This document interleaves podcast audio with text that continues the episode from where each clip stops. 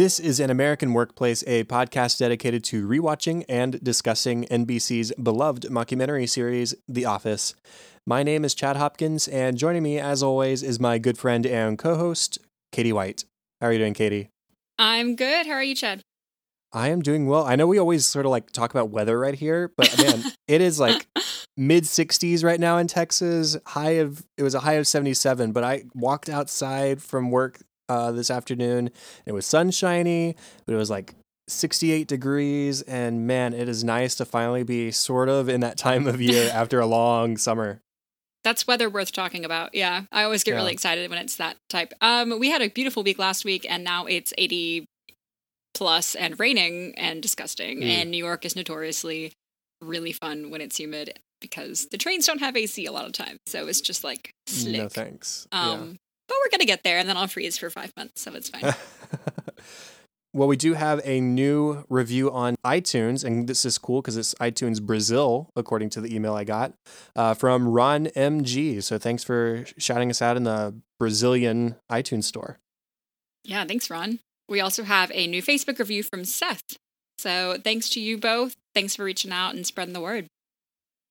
And now it is here.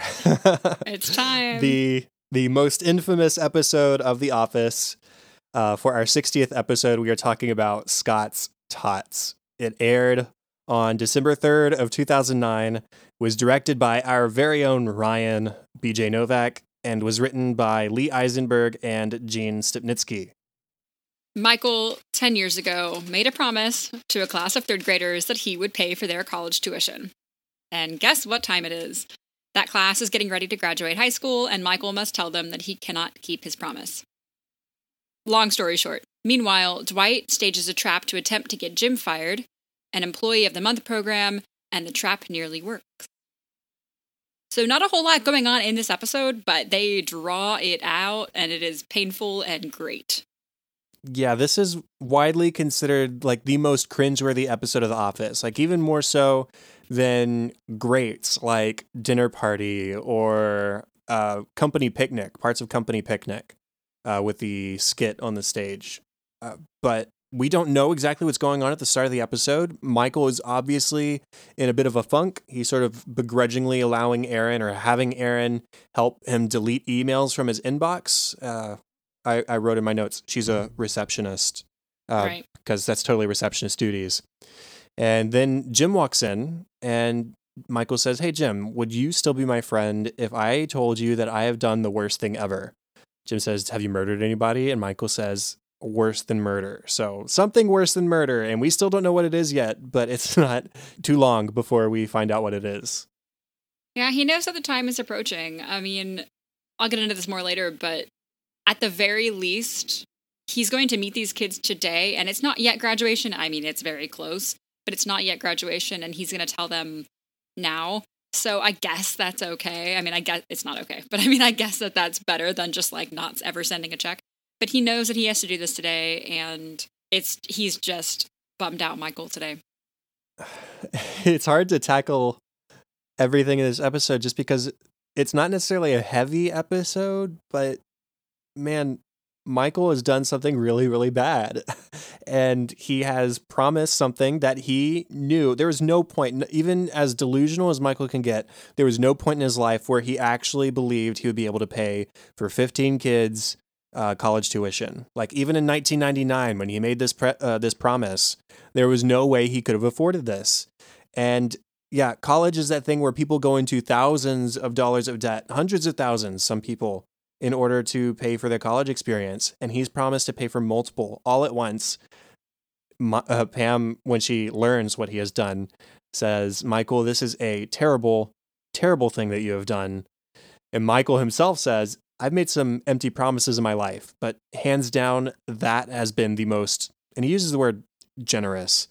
Uh, it's one way to put it, is the word generous. I'm thought, I think back to another Michael exclamation where he calls everything egregious. And I think that would be a more apt word in this circumstance. It's the most egregious empty promise he's ever made. It's it's just awful, and y- you have to feel for these kids. It's just tough. had he succeeded in his promise, had he been super rich and could have done this, yeah, that would have been super generous. But uh, it's not because you're giving them nothing. That's not generous. And it it kind of brings me back to uh, remind me, Chad, have we gotten to the point where he makes that little bit where he talks about donating the hospital wing? Mm. It's just like a mm. super brief talking head he gives at one point, and I forget the context, but yeah, that was the alliance. That was season one. Yeah, yeah, yeah. okay, yeah. So we've covered that. Where he wants to donate a hospital wing, and oh, oh, who donated it? Oh, uh, uh, it was Michael Scott. Oh, how do you know that? The donation was anonymous. Oh, because I'm Michael Scott. Like he wants to give these big, huge gestures, and and mm-hmm. he gives the gestures. Um, he just can't follow through on the gestures.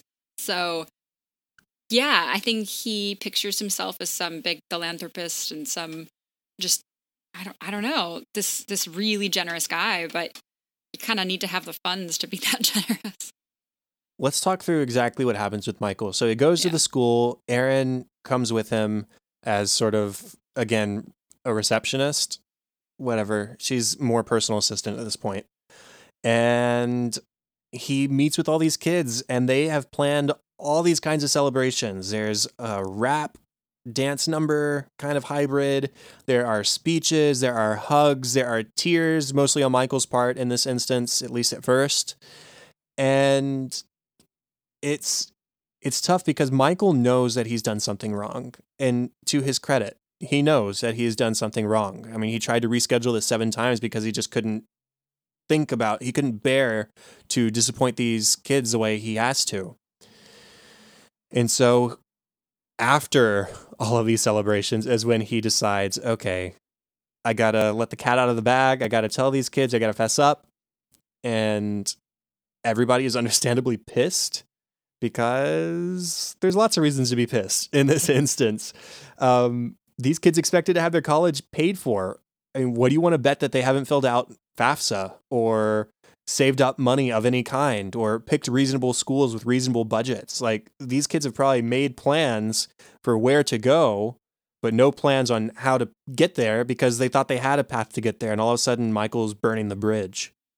And it's not even that these kids were just random kids, which this would be bad enough anyway. Um, but he has formed a relationship with these kids. Um, he made this promise when they were in third grade he knows their names and their hobbies and and what they do. And um, there's this one girl, Michaela, that we spend a little bit more time with than the other kids, and she. Um, we hear Michael say that she plays saxophone. He was kind of bragging on her to Erin, saying at eighth grade graduation, she played the most beautiful rendition of When the Saints Go Marching In that you've ever heard. So he was at their eighth grade graduation. I mean, he spent time getting to know these people and now has to just shatter their futures. Yeah, after after they sing about how he's going to make their dreams come true, he has to literally shatter them. Like yeah, immediately. Um, Those dreams you mentioned, yeah. the proper thing for him to do, I think, maybe it's less per well, it is less personal. Maybe the more efficient way is a better way to put it. Would be to schedule a meeting with the principal, maybe, or somebody else who can break the news to them and say, you know, this is what happened, and then leave so he doesn't have to face any of these kids this way, and then let the principal be the bearer of bad news. Yeah, it's less personal. It it it sucks, but I think it doesn't draw it out at least, and then Michael doesn't have to suffer along with them. Uh, maybe it's better that Michael does suffer. I don't know, but it's it's I'm, I'm at a loss for words, Katie, yeah. because it's just there's there's it's a tough situation. But I, I'm about to go into sort of defense of Michael after we sort of get past all the bad stuff. Uh, what makes it maybe even worse in the moment is that okay, he's like, okay, well, I can't pay for your tuition, but you know what? Online courses are an option. And what better way to take online courses than with your own personal laptop? and you see them start to sort of prick up a little bit. Oh, well, he's not going to pay for our college, but I'm going to get a new laptop out of it. So maybe this is at least somewhat okay. I'm getting something from this guy who promised me everything. And then he says, which is rendered useless without a battery, which I bought for you. Oh my goodness. Mm. There's so many problems with that too. I read that one further, which was like, now I can't pay for your college, but you don't have to go to class to be in class. Online courses are a viable option. And okay, maybe he's going to pay for online classes. Which, what are you going to take mm. class on? On your laptop. Oh, oh okay, maybe right. it's a laptop. And I got you batteries for that laptop. Ah, that's not the. So it's like thing. going down a level of disappointment every time. I see yeah. that point. Yeah. It, it's just like even online classes, while disappointing for kids who thought that they'd be, you know, getting full rides to Harvard, it's at least college. It's, it's at least an education, and mm-hmm. um, mm-hmm. they're not they're not getting that. No, I mean that's the tough part, and there'll be more to say as we sort of close out everything. But in Michael's defense, I have to say a few things in his favor for this episode because Lord knows he, he doesn't do anything positive himself. You mentioned this. He knows each of these kids by name. He's in the know. He's active in their interests and their hobbies and achievements. He talks to them, calls them by name.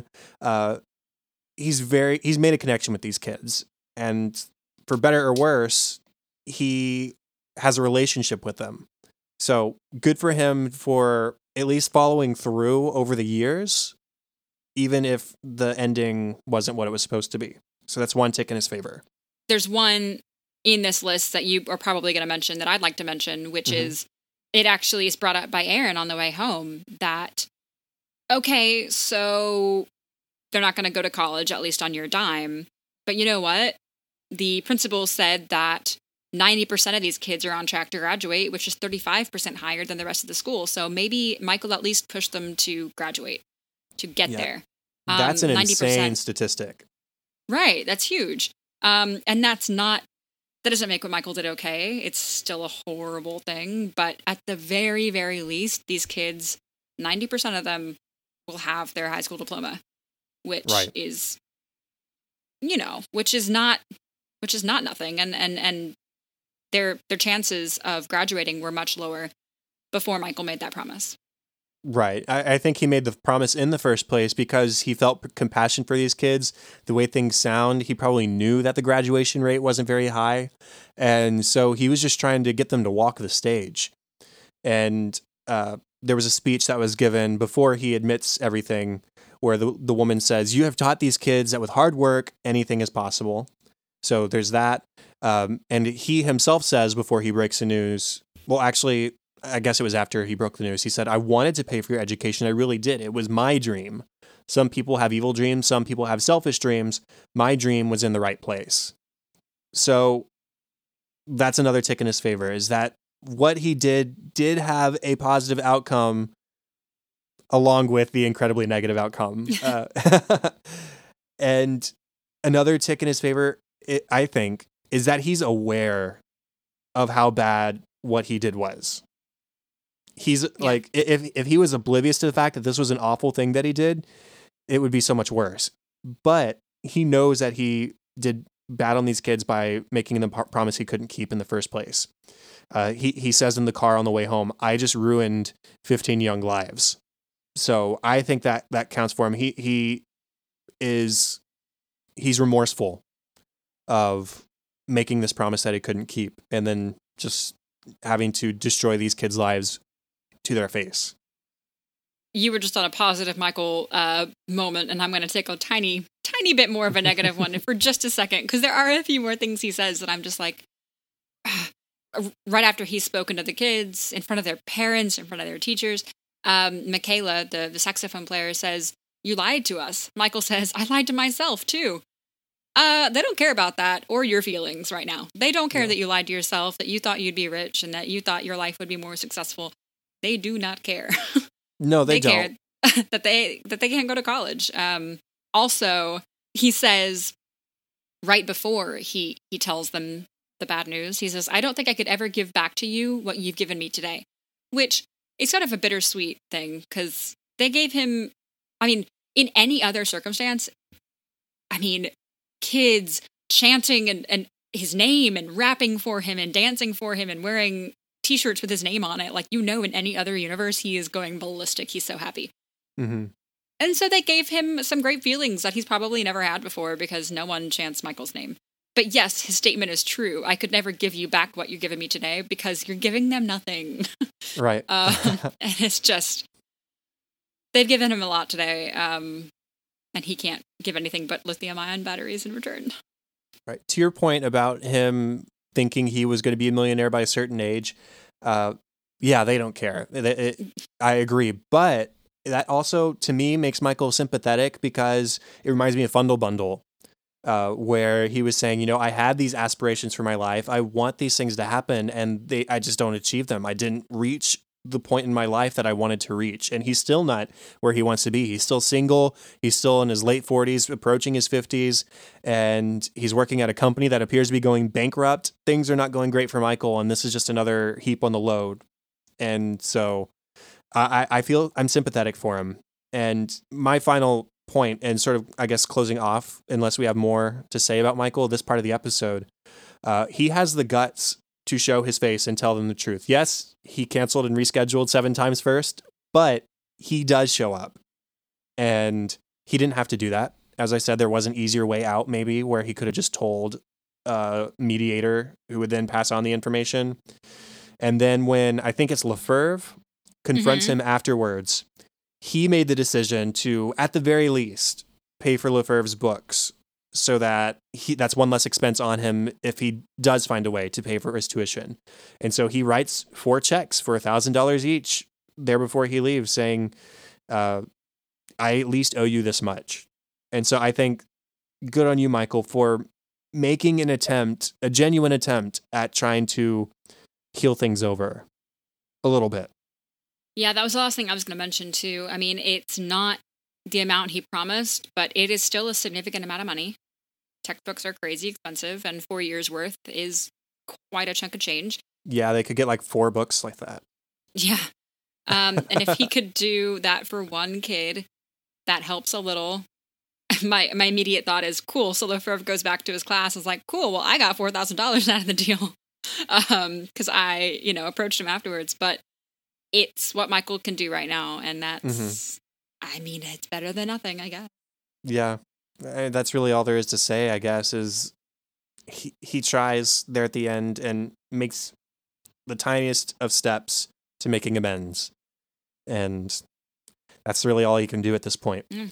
Uh, the the final moments with Michael in this episode, he's driving back with Erin, and Erin comforts him. So I guess we could sort of talk about Erin. There's not much to say, but Michael's treating her pretty poorly in this episode. really most of their relationship has been a little rough right now like um we mentioned an episode or two ago in some deleted scenes where he he made her cry i believe he's made her cry in the past they're just they don't get along great so Erin on the drive back tries to comfort Michael and she she lists those statistics that I listed, the 90%, the 35%. So maybe Michael did a good thing through a bad thing. Michael is really um relieved, might be the right word, I don't know, by these numbers and appreciative of Erin's efforts. And he says that he thinks Erin's doing a great job. And he asks her what she wants out of this job. And she says that she's always wondered what it's like to be an accountant, but she's terrible at math. Michael says, Well, when I hired Kevin, he was actually applying for a job in the warehouse. I just had a feeling about Kevin, and I have a feeling about you too. Which is a really sweet moment that we haven't gotten between those two. And then they, well, to kind of bookend that, at the beginning of that scene, Erin is singing, Hey, Mr. Scott, what you gonna do? What you gonna. And Michael says, Please stop. Please stop. He's just, he can't handle that. And then at the end of their little interaction, they're both joining in and, and singing together. So a, a slight silver lining in the in the hurricane that is this episode. Yeah, it, it's nice that he recognizes when she is trying to make him feel better. And so he reciprocates, even though at the beginning of the episode he was basically complaining that she's not Pam and that he wants Pam to go with her with him to the school and confront these kids. But he stuck with Erin and still she champions through his scorn and criticism and comforts him at the end of the day. And so he is thankful and says, "Well, here here you go. I'll I'll return the favor," uh, which is nice. Now, the other part of the episode, and you know, I I don't linger on this, but I have to say it every time. I, this is it's just like a huge, huge eye roll for me. You know, I, I don't love Dwight's diabolical stuff. And that's it. That's all I have to say about that. So let's talk about it. so let's talk about it. Dwight has planned a scheme to get Jim fired. Dwight is very sure that this will work. He has a talking head where he says, in, in approximately six hours, Jim will get a call from David Wallace. He will be fired. Uh, and it goes like this Dwight convinces Andy to convince Jim to start an Employee of the Month program. Condensing this plot line so we can talk about it, basically, Dwight tricks Jim into picking himself for Employee of the Month, and then, oops, I didn't mean to do that. The numbers were wrong. Now I pick the next person in line, which happens to be Pam. Um, sure enough, David does call Jim to chew him out, and it looks like this plan almost succeeds. It does. On the way there, man, first off, I gotta criticize Jim for just going along with what Dwight has laid in place. Like, how foolish can you be? It's Dwight for crying out loud. You've you've seen how antagonistic he's been towards you, even if he's sort of putting on a face of trying to be helpful in this instance. Uh, it's it's weird, is what it is. And Jim should have been a little bit more wary of any help given to him by Dwight. So Jim's fault for a large portion of what happens. But on the other hand, everybody's reaction to Jim picking himself first and then Pam, like It's ridiculous. it, it, their their reaction's ridiculous too. They need to be adults about the situation and realize, yes, obviously Jim was not going to pick himself. Jim said at the very beginning of the episode himself to Michael that managers are not up for the position or for the the award. So of course he's not going to include himself. Which, by the way, if Jim had just looked at the spreadsheet and seen that his name was on it, that would have been at least one strike off of that because oh, obviously I'm not going to be eligible for the award. But anyways. right. Dwight was smart enough to convince Andy to kind of do some dirty work for him because Jim, I don't think, would have fallen for this trap if Dwight came up to him and said, let's start this program. But then the kicker and how Andy was really able, or not Andy, how Dwight was really able to trick Jim was that this spreadsheet with stats on it uh, was anonymous. And so it referred then to a spreadsheet that had a list of employees' names. So, okay, number seven is Jim, number eight is Andy, whatever. So Mhm. Jim didn't know who, who he was looking at, but he had the information there. He should have double checked. He should have, yeah, that was fairly um, preventable, but I guess he was feeling optimistic that day. Yeah. And like to, I mean, cherry on top of the the cake, haha. A cake is delivered to the office with Jim's face on it, so it looks like he knew what was going on. It could only be you is the the writing on the cake. I mean, it truly it does look really just skeevy and, and bad. Um, but again, these employees, they've known Jim for a long time. I think they should know his character well enough to know that he's not gonna do this, and they know that Dwight and Jim are pranksters, and that stuff like this happens to Jim and happens to Dwight, and perhaps Jim isn't just totally being a, a jerk. If if these people were completely 100% reactionary, I think that's what we get in the episode is that everybody's just reacting to like gut feeling this sucks, let's be angry at Jim.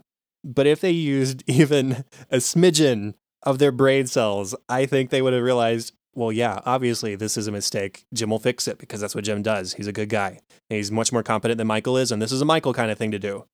So, Yeah. Sure enough, David does call Jim to chew him out. Dwight afterwards goes in and steals Jim's pen from his office. You remember the pen that takes audio recordings? Yeah, Dwight's still using it. Uh, he then hears David apologizing to Jim after chewing him out. He says things are crazy, but he thinks Jim is doing a great job. And are they still on for dinner this weekend? So, totally not the reaction that Dwight was hoping for. Um, this is not a firing at all. In fact, he learns that David and Jim hang out outside of work hours. In fact, they travel quite a ways to do it, as David lives in New York. So, mm-hmm. not what Dwight was hoping for. No, um, he's upset. Jim says, "See you tomorrow, Dwight." Dwight says, "Apparently," because he's not fired, as he so boldly predicted at the start of the episode. And to to finish everything off, Ryan walks up, and he has found a copy of a diabolical plan, like it says on the cover sheet. My diabolical By plan Dwight by Dwight K. Yeah, by Dwight K. Schrute in the copier tray. I don't know why Dwight needed to make a copy. Who for? Like, why does there need to be more than one? Whatever. Ryan says he wants in. So context. Just the previous episode and shareholder meeting at the very end, uh, Jim's sort of punishment for Ryan was putting him in his place, and his place is the storage closet in between the bathrooms in the kitchen. So Ryan is obviously not very happy about that, despite it being his own fault. And so he wants in on Dwight's diabolical plan. They handshake. That's the episode. So we apparently have more to look forward to with this time Ryan and on the diabolical planning and action to remove Jim from his management position. Well, let's move on to some funny moments. Um, don't worry, there aren't many. Yeah, every funny moment in this episode should basically come with the caveat that it's it's only funny if you approach it with a morbid sense of humor, yeah, or at least a lot of them. Yeah, the vast majority. We've got the cold open, and this one is actually pretty lighthearted. Uh, Michael has called Andy into his office, and he he's pretty serious. He's on Andy. He says, "Okay, yeah, you need to have a seat. No laughs here. Have a seat." And Andy says, "Is it serious?" And Michael just stares at him, and Andy responds, "Wow, Andy's a whittle scared." And Michael says, "Okay, right there is the problem. There have been reports around the office that you have been talking baby talk." And so uh, they go through a few things that Andy has said, including Andy have a boo boo tummy and whittle iddle, footy woodies, nummies, jammies, make boom boom, wadikawas, and woad iwind, which are a all hard one to absurd. Woad Iwind, yeah. um, and his response to that is, you know, yeah, sometimes I replace my R's with my W's. Sometimes I repeat a word to get my point across. If I, I do that, Andy Sawi. He, he ends with his baby voice one more time. And he does turn it around by then saying, Well, everybody else thinks your Elvis voice is ridiculous, Michael. And Michael doesn't like that. Who says that? And he says, Well, other people do. I think it's fantastic. And so then Michael does his whole, Well, thank you. Thank you a lot. Not the That's probably the- phrase. no, that's probably the funniest part Uh. of that cold open for me. And they then they go back and forth complimenting each other's weird voices in their weird voices. So I really like that Elvis says, You're welcome, baby. When, of course, baby was his whole thing, but he's talking Yeah. to a baby. So it worked out nicely. an adult baby, to be clear, Yeah. because that's what Well, Andy is. yes. Michael thinks he's in the running for Employee of the Month. He uh, is approached by Jim. Um, how do you feel about starting an Employee of the Month program? Michael thinks that it's for him. He says, Yeah, that might actually make, make me feel better. I mean, I'm, I'm not in it for the trophies. Jim says, Well, you're not in it at all because you're a manager. Michael tries to kind of defend himself. Well, I'm not technically a manager, I'm a co manager, and I barely have any responsibilities, but I work hard and I love this company, and it would look good on my mantle. so he just trying to uh, ensure his his spot as employee of the month. Uh, as I mentioned earlier, Erin mentions that they have rescheduled this meeting at the school with the students seven times. And the reason I mention that is because it pays off later in what I think is a really funny moment where the teacher says, Mr. Scott, I know you're a busy man and your schedule moves around a lot. Yes, it does. Well, he's not, but Michael is this close to telling his tots that he screwed up, and the bell rings. He looks at the teacher, just really hoping that the class is dismissed and that that will be the end of all of this, and he never has to tell them. um, as if the bell is going to be the savior of the situation. But alas, it is a double period, and Michael must continue. He says, I came here today because I promised you tuition, and tuition is very valuable. But you know what's invaluable is intuition. You know what that is? That is the ability to know when something is about to happen. No, it's not. Does anybody out there have intuition? Know what's going to happen next? Nobody? Okay, you're going to make me say it. so he's he's expecting these kids now to do his wor- dirty work for him in telling these kids that he's not paying their tuition. Everyone is outraged that Pam was picked as the number two employee of the month, and she defends herself. Uh, no, wait, come on. I didn't miss a day. I came in early. I stayed late. I doubled my sales last month. And he says, Oh, really? What? From two to four? And we just cut to a talking head with Pam where she just says, Yup. and proud of it. Uh, yup. It's it's a hundred percent more. I've got one more Michael moment to mention, and again, it's a morbidly funny moment. It's when he's announced the laptop battery gift, and everybody's outraged, and he says, "Hold on, hold on, hold on, hold on, hold on, hold on. They're lithium. like that fixes everything. Oh, they're lithium. they're oh, lithium. okay. I love lithium. Thank you. That that's exactly worth the price of college. Um, Dwight calls David's office while impersonating different people in the office. First, he does Kevin and Stanley, uh, and then Toby, all of which were pretty spot on. Um, I think especially Kevin.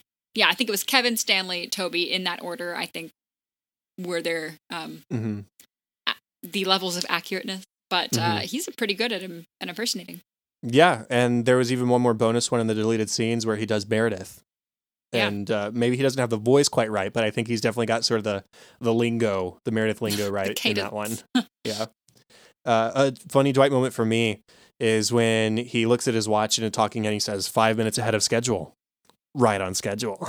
and that's I just read it's very Dwight to plan being ahead of the schedule into the schedule. I don't know. Yeah. It just strikes me as a very Dwight kind of thing. It should have been noted that Dwight decided to collect money from the office uh, when this was not something that Jim had okayed or even really discussed.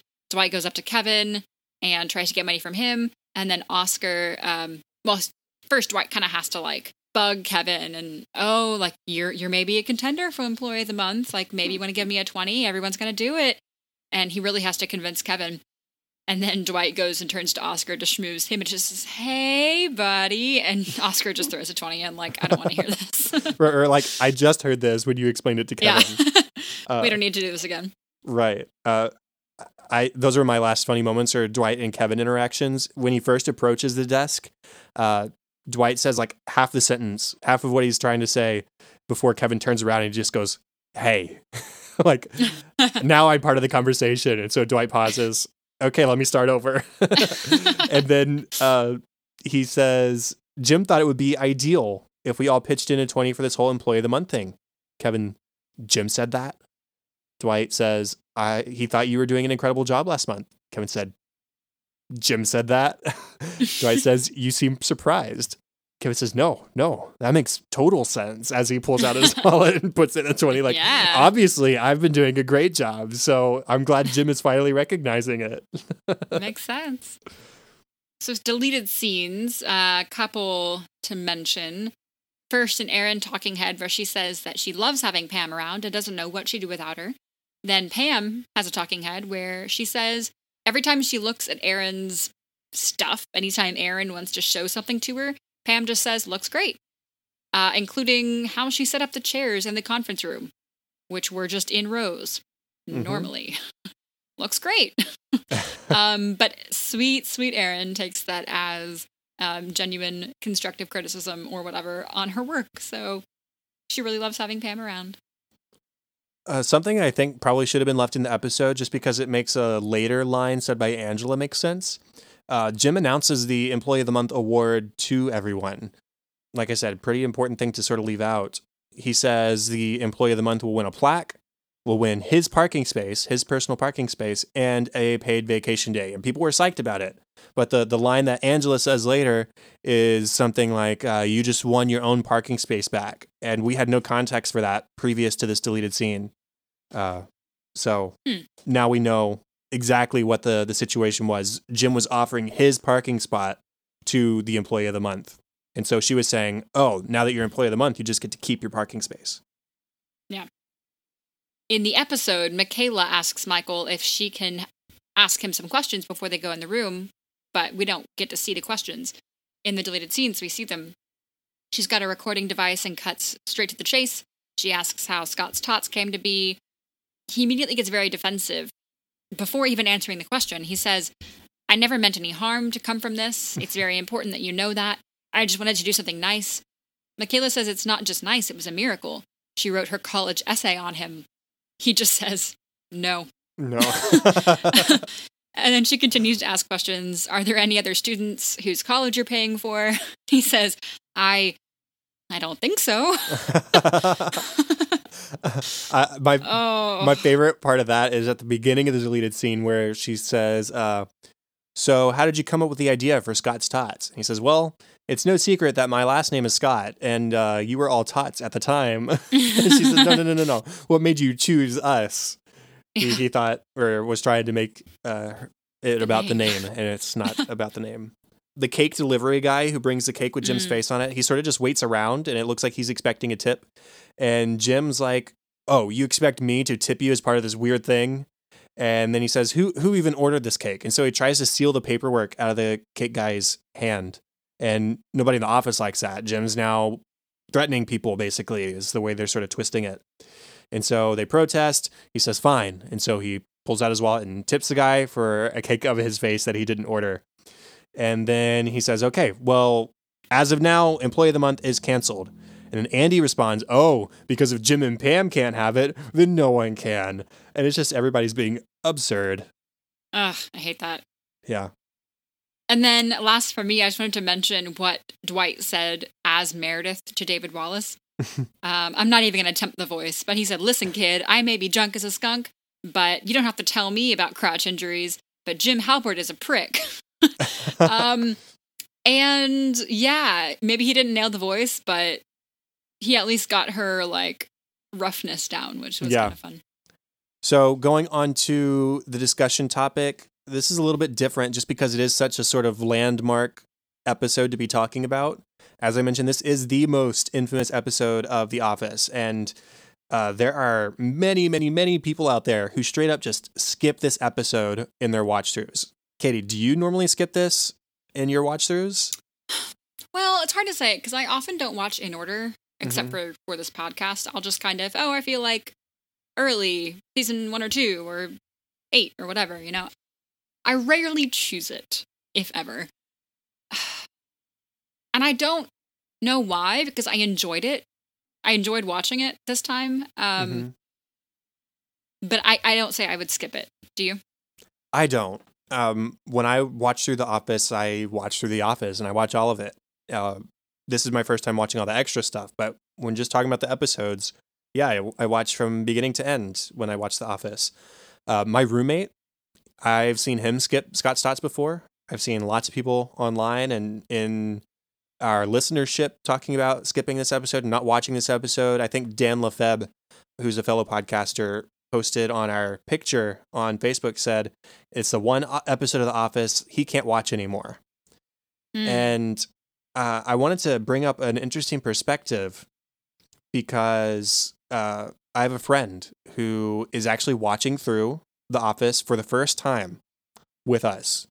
I just found this out this past week. He's watching through as we go. I love that. Yeah, it's awesome. And so I told him about Scott's Tots. I said, well, it's coming up. You better be ready. And so he tweeted at me after he had finished. His name's Jacob Neff. And he said, you know, I knew about the hype for the episode, but I didn't think it was as cringeworthy as everybody sort of made it out to be. He thinks Dinner Party is much worse. He thought this episode was sort of impersonal. It was sort of more improbable and far fetched whereas dinner party was more real and more intimate to him so all of that is just like what do you think it is about this episode that makes people skip it or think of it as more cringeworthy than episodes like dinner party any ideas I think that's one of the many benefits and sometimes detriments of having multiple writers for a show. Um, although i'm pretty sure the same guys wrote this these were written by Gene Stupnitsky and Mhm. and Lee Lee Eisenberg. Eisenberg, Okay, yeah then I take it back. Um, I was just looking it up as you were talking. hmm So never mind. I was going to say that there's such different styles of just nightmares. Um, because your friend Jeff is right. This is such a different style of comedy. Sorry, not Jeff. Jacob. Neff, Jacob Neff. yeah. I, I, I, I combine those. It's a much more outward, awkward. I feel like than dinner party. And I used to think that this was a much more. We use this word so often now. I kind of hate it. Cringy episode than dinner party. On recent watch throughs, I found dinner party so much more difficult to watch. I don't know why, but I do agree with Jacob that that one is is a much more personal and uh, intimate and realistic struggle. That is about a relationship falling to pieces in front of your friends, and it, Right. or not even friends, but people that you're just trying to kind of impress.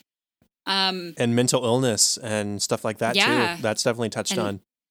and probable infidelity and and and and and it's just oh recently that one's been painful it's tough for me. I I'm not gonna call into question anybody's like fanhood of the show or anything, but to me, like when I watch through something, I want to enjoy everything, the highs, the lows, the the tough episodes, the fun episodes, the sad ones.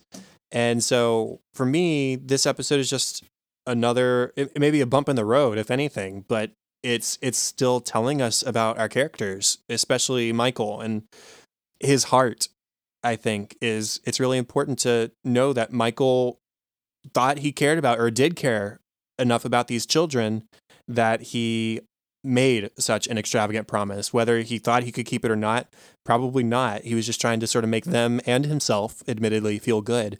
But it, it does show and tell us a lot about Michael. So I think it's an important episode. I think everybody should watch it or at least revisit it every once in a while, even if you don't watch it every time you rewatch The Office. Or at the very least it, maybe we can act as a buffer for you and you can Yeah, listen just- to it listen to us talk about it you don't have to watch it yourself That works. Uh, um, then you don't have to watch Michael cry as Lefebvre Yeah. is telling him about his struggles. Yeah. Anyways, um, I think that about wraps it up. That's that's enough for today that is the end of the official 60th episode of An American Workplace. Contact for the show is facebook.com slash workplacepod and at workplacepod on Twitter. You can rate, review, and subscribe on Apple Podcasts. And if you have any feedback or ideas, or just want to say hi, or share a theory, or ask us a question, or anything you want to do, you can email us workplacepod at gmail.com. The email and the Twitter are probably the best places to get a hold of us. Absolutely. Uh, personally, my best place is on Twitter at ktlady623. I'm also at facebook.com slash katie.white. Best way to do that is just send me a message. And the best place for me is also on Twitter uh, at Chadadada. That is C H A D A D A D A. And you can contact me on Facebook as well. Facebook.com slash chad.hopkins. And there's my other podcast, Cinescope, which you can find where podcasts can be found and at thecinescopepodcast.com. And all of our show notes and contact information can be found at workplacepodcast.com. Hello to Eric, our new Patreon subscriber. Thank you so much for your support, Eric, and all of our Patreon listeners. If you want a shout out and more of an American workplace each week, including access to our discussion outline and notes, a logo sticker, bonus episodes, and live streams, check out our Patreon page and pick the support level you think is most worth it to you at patreon.com slash workplacepod. And that is all for this week. Thank you so much for joining us to watch one of our favorite shows, The Office, here on episode 60 of An American Workplace. Make sure to join us in episode 61 for our discussion on the next three episodes of season six Secret Santa, The Banker, and Sabre. Goodbye.